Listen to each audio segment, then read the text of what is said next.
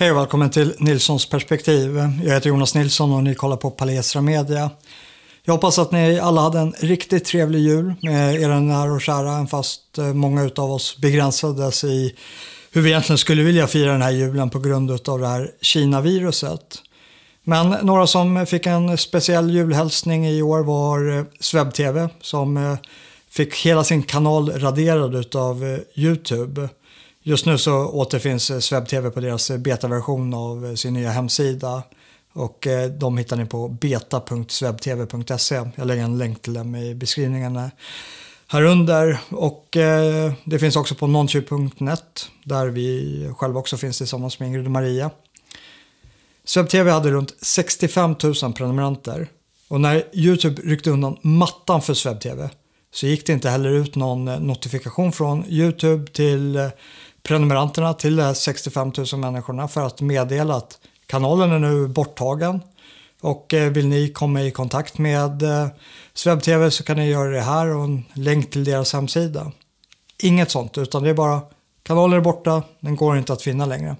Det här är riktigt oförskämt och eh, det borde vara kriminellt. SvebTV är en nyhetsförmedlare med samtidsanalyser som har byggt upp en följarbas här på Googles plattform YouTube under flera års tid. Och allt det arbetet och länken till er tittare är borta på en godtycklig knapptryckning av eh, någon YouTube-administratör. Google är ett av världens största och mest inflytelserika företag men är ändå nästan helt anonyma. Vart ska ni som missnöjda konsumenter vända er till när det raderar innehåll som ni uppskattar och som ni anser är viktiga för samhällsdebatten i Sverige? Google har ingen kundtjänst ni kan eh, ringa eller höra av er till. Så några saker man kan göra är att följa de kanalerna ni uppskattar på andra plattformar. Försök konsumera oss på andra ställen än YouTube. Vi finns som, på, som podd, där poddar finns. Sök på Palesra podd och vi finns på Library. För Google har sina eh, sin policy och den tolkas väldigt, väldigt godtyckligt. Ni menar på att SvebTV sprider hat och att ja, ni då konsumerar hat och det är därför SvebTV blev raderade. Vilket eh, också betyder att Google och YouTube anser att ni som följer oss och SvebTV vill se hat. Det kallar oss och er för hatare. Och vi känner igen det här från den Sverigevänliga rörelsen som har varit med ett tag. Att det är den här retoriken som etablissemanget har rört sig mot oss. De har aldrig bemött oss i sak eller i faktisk dialog utan så fort en konversation öppnas så börjar de här eh, rasismanklagelserna komma. Och eh, vi har också helt klart i farozonen för att bli raderade. Och vill ni vara i kontakt med oss här på Palestra Media, om vi nu skulle bli raderade, så är ett bra sätt att eh, behålla kontakten är att skriva upp er på vårt nyhetsbrev på vår hemsida palesramedia.com eller följ oss på Telegram. Jag lägger länkar till, till båda i beskrivningen under. Och då slipper ni också förlita er på Youtube för att få uppdateringar och eh, notifikationer från oss.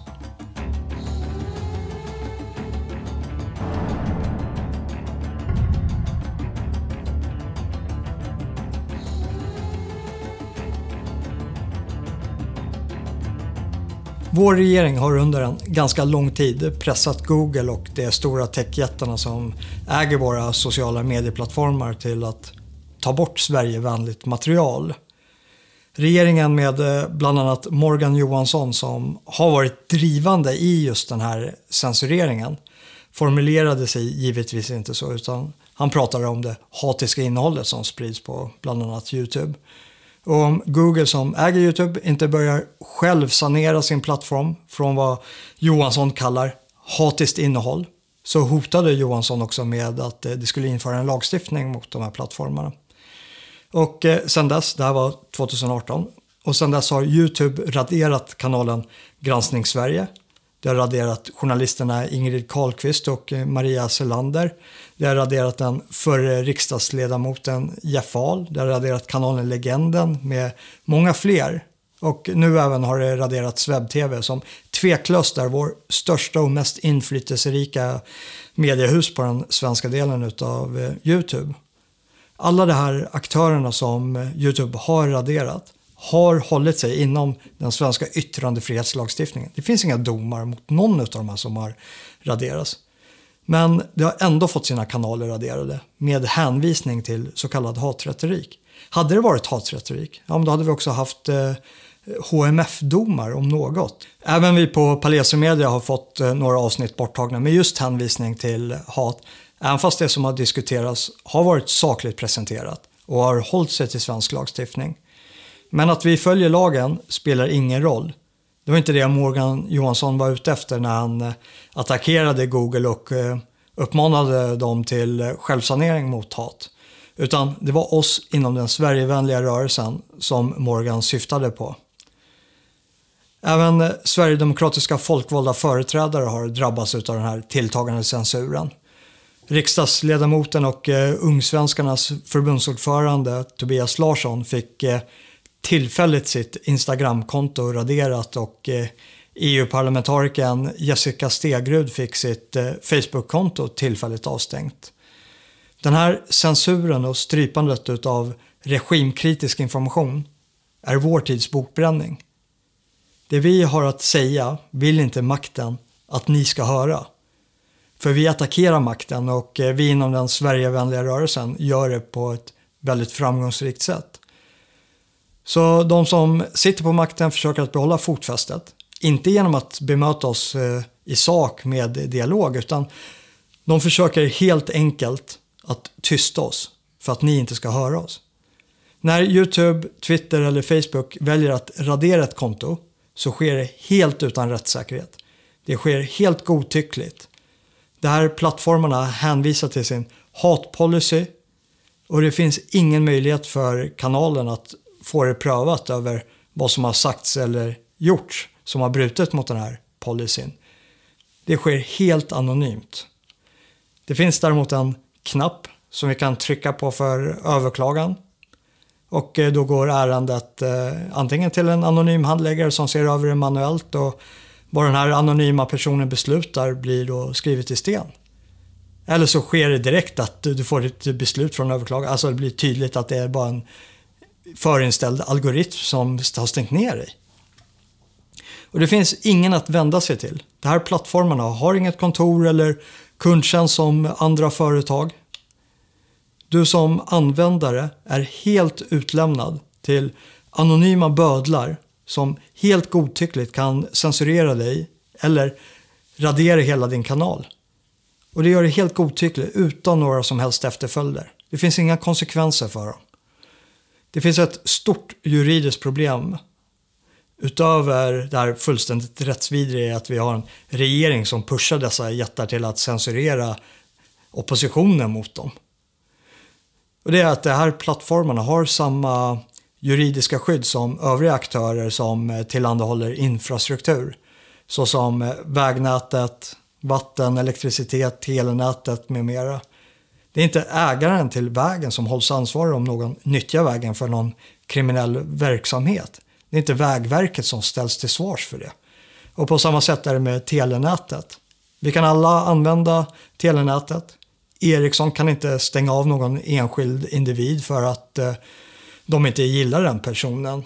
För, att, eh, för någonting som har sagts eller något annat karaktärsdrag. Däremot om det är något misstänkt olaglig verksamhet av den lite grövre sorten, ja, då släpper in polisen på nätet för att eh, till exempel kunna lyssna av vad som sägs och det brukar ske på, på en åklagares eh, beslut. Och därför hålls inte Ericssons juridiska ansvar över vad som sägs på deras nät. För det reglerar inte vad som sägs på deras nät. Det är friskrivna vad andra säger när de använder deras nät. Och eh, på ungefär samma sätt är det med våra sociala medieplattformar som Youtube, Facebook och eh, Twitter. Den enda skillnaden är att det som sägs på de här plattformarna sker i det publika och inte i det privata som i exemplet med telenätet. Men de här plattformarna är skyddade av exakt samma lagstiftning som skyddar Ericsson från vad deras nät används till. Det är de som använder antingen telenätet eller de här medieplattformarna som hålls juridiskt ansvariga för vad de själva gör och säger. Annat är det med publicister. De är ansvariga för sitt innehåll, för de reglerar sitt innehåll. Det finns alltså en ansvarig som kan buras in och sättas in i fängelse och dömas om det har skett något lagbrott. Det som händer nu är alltså att här, de här techjättarna som driver de här plattformarna börjar agera som publicister då du tar aktiva beslut om innehållet på deras sajter men samtidigt inte hålls juridiskt ansvariga för innehållet på deras sajter. Det är helt uppåt väggarna. Den eh, svenska Google-chefen Anna Wikland var väldigt noga med att godhetssignalera att hon personligen inte sympatiserar med Granskning Sverige eller liknande kanaler.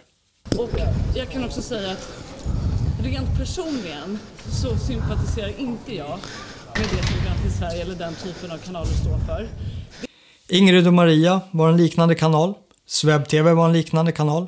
Båda raderade av eh, Anna Wikland. Vi här på Palestra Media är också en liknande kanal. Vi har också fått eh, våra varningar och eh, blivit avmonetiserade av Youtube vilket innebär att vi inte kan tjäna pengar på vår kanal via Googles annonsintäkter. Det här är inte ett unikt problem för Sverige med dessa techjättar utan det är ett problem i hela västerlandet.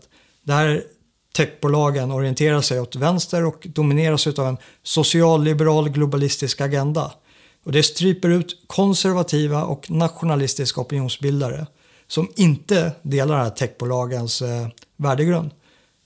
Polen visar på ett tillvägagångssätt för att komma till rätta med den här censureringen av konservativa röster. Och det är att det här techjättarna kommer att bötfällas med cirka 18 miljoner kronor varje gång det censurerar någonting som inte är olagligt enligt polsk lag. Och med tanke på takten utav censurering så lär ju Polen bli oerhört rikt på väldigt kort tid där, när de inför den här lagen. Och eh, om två år är det val i Sverige. Och det här är en kamp om informationsflöde som kommer att kunna påverka valet i stor utsträckning. Människor i bred bemärkelse bildar sig en uppfattning om saker och ting beroende på vilken information det finns att tillgå. Det enda partiet som har problematiserat det här i Sverige är eh, Sverigedemokraterna. Dels med Jessica Stegrud som själv också hade drabbats av den här censuren. Och eh, viktigt att påpeka här att det inte bara är Jessica som har drabbats. Hon är en folkvald politiker som människor har röstat på för att få sin röst hörd. Det är alla deras röster som tystas när hon tystas med den här censuren. Och samma sak är det med oss journalister också. När vi tystas så är det också ni som lyssnar och stöder stödjer oss som tystas. Vår maktelit i Sverige har arbetat hårt för att stänga ute Sverigedemokraterna från politiskt inflytande genom bland annat decemberöverenskommelsen och eh, sen eh, januariöverenskommelsen. Och nu arbetar samma människor med att också stänga ute oss från den allmänna diskussionen. Att stänga oss ute från det öppna och fria samtalet. Nej, jag förstår faktiskt inte varför Sverigedemokraterna vill lagstifta om att ge hatare, hotare och mobbare mer utrymme på nätet. Jag tycker att vi har ett förråande samtalsklimat jag tycker att det är bra att de här bolagen tar ett ansvar för att förhindra mobbing och förhindra hat och hot att spridas på nätet. Vi ser ju hur SDs egen hat och hotmaskin används för att sätta skräck i politiska motståndare. Sverigedemokraterna har nu ställt den formella frågan för första gången någonsin till vår demokratiminister Amanda Lind över hur hon ser på den här svenska yttrandefriheten kopplat till dessa techhjärtas censur av samtalet som förs i Sverige. Och det är väldigt lovande att samtalet börjar föras i vår lagstiftande församling. För den öppna diskussionen i riksdagen kommer att tydliggöra spelplanen. Vilka av våra företrädare i riksdagen är för det fria ordet och vilka är emot det? Alla ni som har röstat, kontakta er riksdagsledamot och fråga hur eh, de ser på det här och vad de kommer att göra åt det. Och vi på Palesra Media kommer att följa upp det här oavsett om vi är kvar på Youtube eller inte. Tack för att ni har lyssnat och så syns vi till nästa avsnitt.